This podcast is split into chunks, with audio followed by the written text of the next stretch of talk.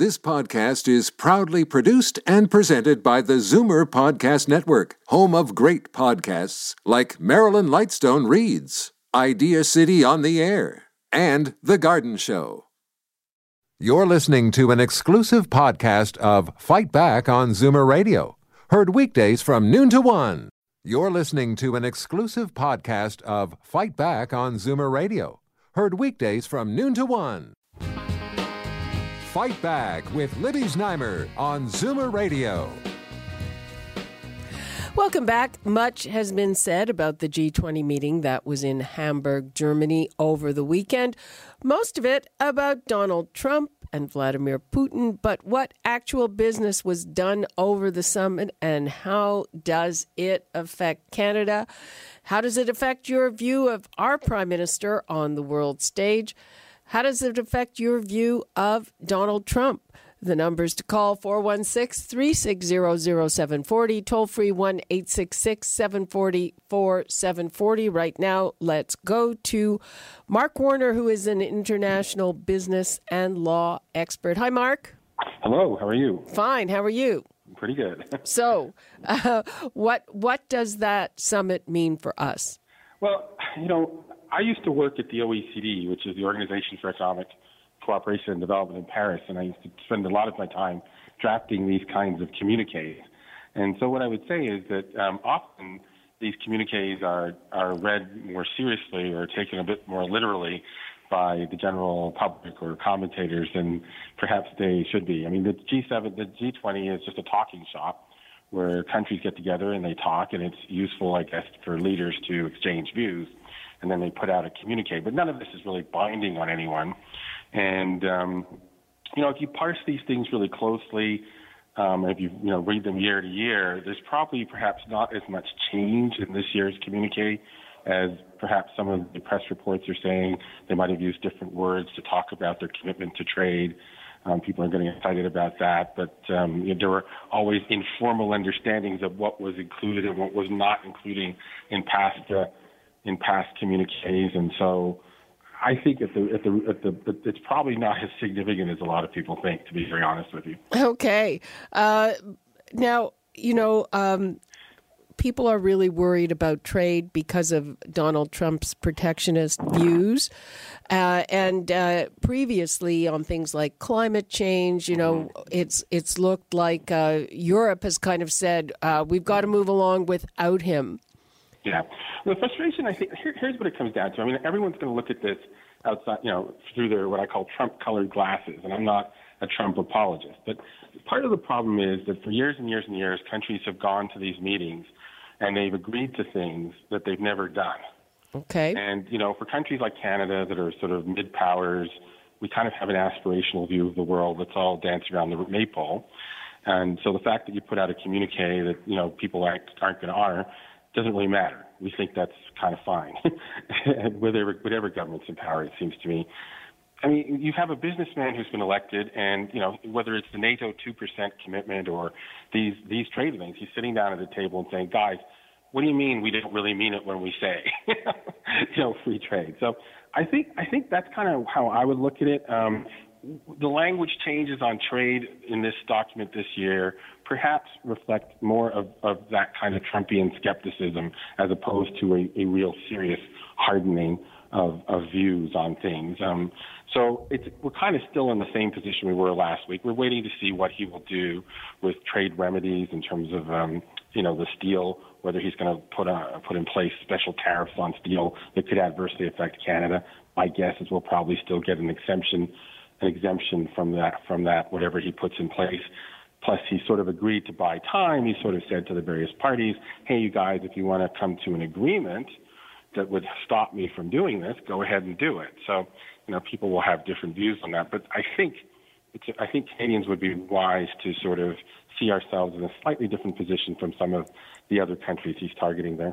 Well, uh, what about the softwood lumber thing? I mean, first they said, I think it was a, a twenty percent tariff, and then they slapped more tariff on it. Well, again, that, that's more of a, you know, again, be technical about all this. It, what that, in my view, is one of the longest-running trade disputes between Canada and the U S. So whoever was president of the United States, that was going to come up. Um, there what was filed with an anti-dumping petition.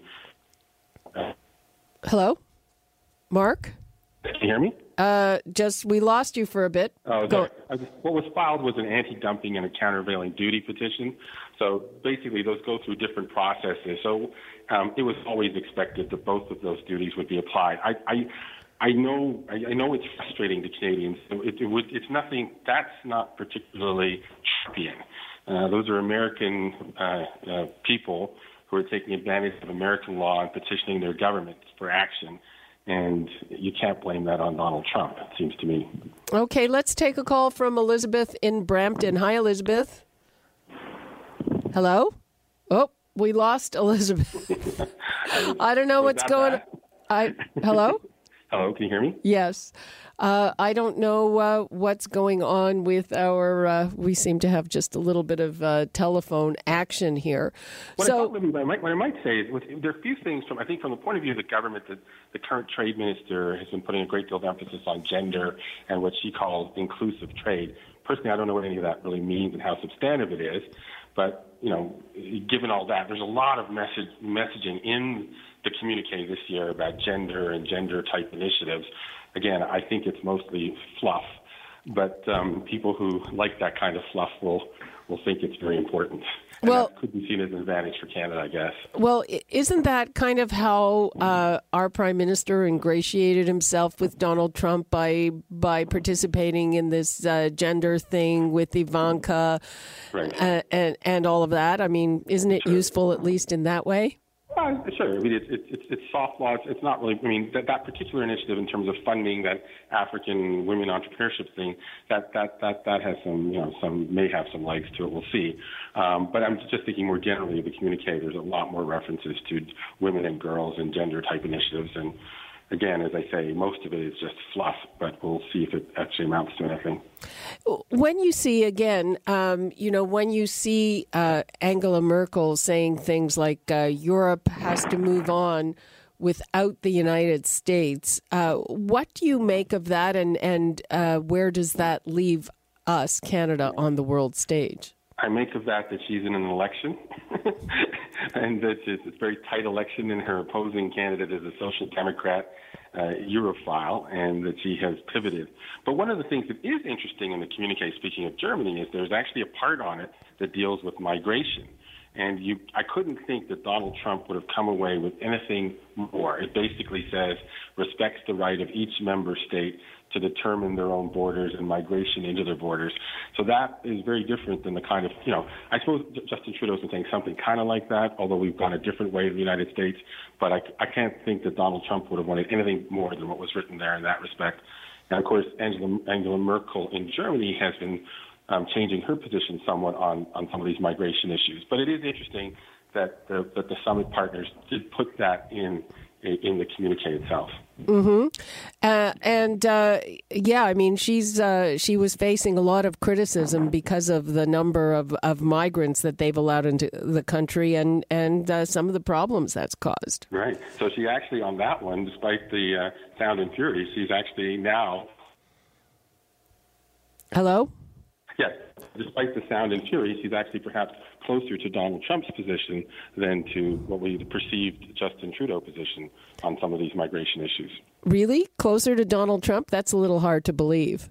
Well, it's a little hard to believe if you read the newspapers, but not hard to believe if you realize that she's now talking about changing the terms for the for the migrants who are coming into Germany, the numbers that they'll accept, and wanting to make them go back.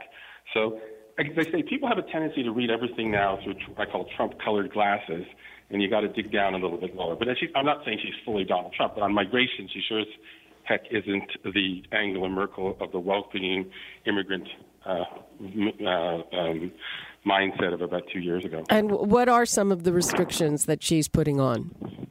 Um, well, she wants to change the numbers, and she wants them to go back. She makes make it a lot harder. So, and, and the manifestation of that is the fact that this rather stronger language on migration shows up in the communique. So that is uh, perhaps um, an indication that all was not lost for Trump. But, you know, on the other hand, things that other countries have made priorities, things like corruption and uh, tax cooperation, what they call harmful tax competition, that stuff made it into the um, into the communique as well. Those are priorities for Europe. and priorities for, I suppose, Canada as well. What but What like, does that mean, harmful tax? It's what it means to fight against tax evasion or countries, what they call uh, rating, uh, lowering unfairly their tax rates or their tax base. So that's been a big initiative of countries. It's not something of countries other than the United States, or I mean, Obama tended to support it. I would have thought that the Trumpians people would not have been supporting that. So I was surprised at how much of that language was retained in the communique. And so that's a case where, where definitely Trump took some water in his wine, I would think, and perhaps balances off some of the harder language on migration. Mm-hmm. So that's got to have I mean, the exercise in drafting these communiques. You've got twenty countries in the room, and each of them has a priority, and you're not really committing to do things that are binding, but you want to get some of your language in without going too far away from, you know, it's a position that'll be hard for someone else to accept. So it's all a bit of a delicate dance. And if you do it right, you get to go on vacation afterwards. If you do it wrong, you're constantly trying to rewrite it. What about uh, Justin Trudeau on the world stage? He's been getting a lot of compliments. Uh, some people say he's just, you know, another kind of celebrity. But uh, how would you rate his performance? You know, to be honest with you, because I've been in Canada for the last little while, um, I, I have a hard time reading it through the what I'm reading in the Canadian media. So what I'd like to see here more are more insider accounts of his contributions to actual discussions among the leaders. And so far, the focus is on the socks and people who are interested in coming to watch him speak. But what I what I haven't been heard anything of is, you know, of course, these are confidential private sessions, but sometimes things leak out. It would be interesting to know if he made a particularly interesting intervention that helped sway the debate at some point. And that I haven't heard any of it. And that ultimately is really how his participation should be judged. And I think it's a bit, at least from what I've seen, a bit too early to judge that at this point. Mm-hmm.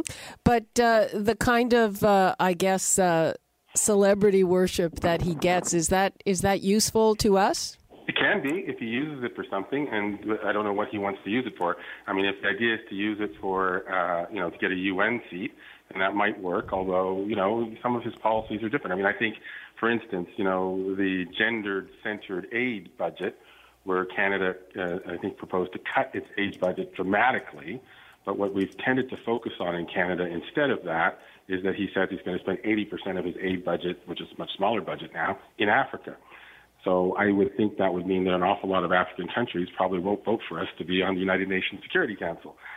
So it, it really depends how he uses that celebrity and what it really means at the end of the day. Um, so far, I think he's choosing to use it for more domestic consumption rather than an international goal. Mm-hmm.